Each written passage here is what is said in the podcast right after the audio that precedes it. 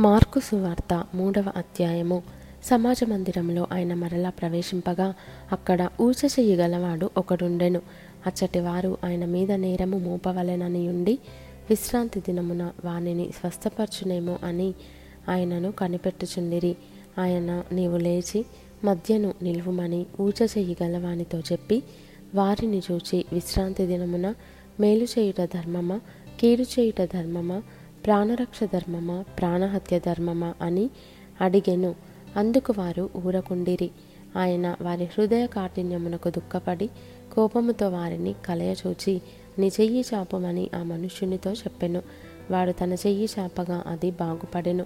పరిసయులు వెలుపలికి పోయి వెంటనే హేరోదీయులతో కలుసుకొని ఆయన నేలాగు సంహరింతుమా అని ఆయనకు విరోధముగా ఆలోచన చేసిరి. యేసు తన శిష్యులతో కూడా సముద్రమునొద్దకు వెళ్ళగా గలిలయ నుండి వచ్చిన గొప్ప జన సమూహము ఆయనను వెంబడించెను.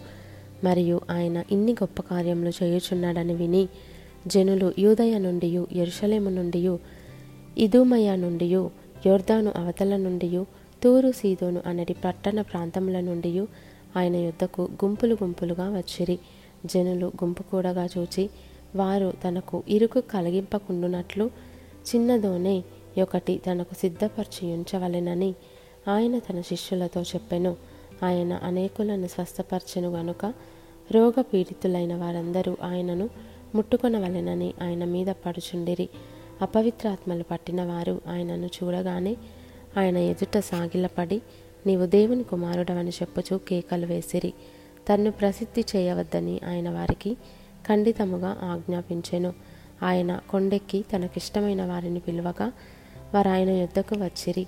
వారు తనతో కూడా ఉండునట్లును. దయ్యములను వెళ్ళగొట్టు.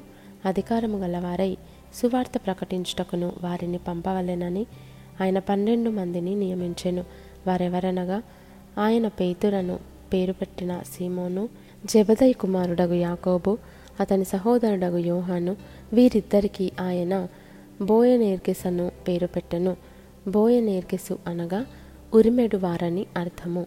అంద్రయ ఫిలిప్పు బర్తొలొమయి మత్తయి తోమ అల్ఫై కుమారుడు యాకోబు తద్దయి కనానీయుడైన సీమోను ఆయనను అప్పగించిన ఇస్కరియొత్తు యూదా అనువారు. ఆయన ఇంటిలోనికి వచ్చినప్పుడు జనులు మరలా గుంపుకూడి వచ్చిరు కనుక భోజనము చేయుటకైనను వారికి వీలు లేకపోయెను. ఆయన ఇంటివారు సంగతి విని ఆయన మతి చలించి ఉన్నదని చెప్పి ఆయనను పట్టుకొనబోయిరి. ఎరుషలేము నుండి వచ్చిన శాస్త్రులు ఇతడు బయల్జెబూలు పట్టినవాడై దయ్యముల యధపతి చేత దయ్యములను వెళ్ళగొట్టుచున్నాడని చెప్పిరి. అప్పుడు ఆయన వారిని తన యుద్ధకు పిలిచి ఉపమాన రీతిగా వారితో ఇట్లనెను సాతాను సాతాను నేలాకు వెళ్ళగొట్టును. ఒక రాజ్యము తనకు తానే విరోధముగా వేరుపడిన ఎడల ఆ రాజ్యము నిల్వనేరదు. ఒక ఇల్లు తనకు తానే విరోధముగా వేరుపడిన ఎడల ఆ ఇల్లు నిల్వనేరదు.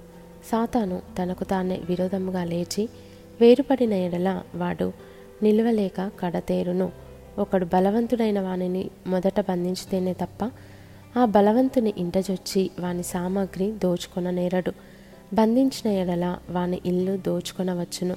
సమస్త పాపములను మనుషులు చేయు దూషణలన్నీ వారికి క్షమింపబడును గాని పరిశుద్ధాత్మ విషయము దూషణ చేయువాడెప్పుడును క్షమాపణ పొందక నిత్యపాపం చేసినవాడై యుండునని మీతో నిశ్చయముగా చెప్పుచున్నానెను ఎందుకనగా ఆయన అపవిత్రాత్మ పట్టినవాడని వారు చెప్పిరి.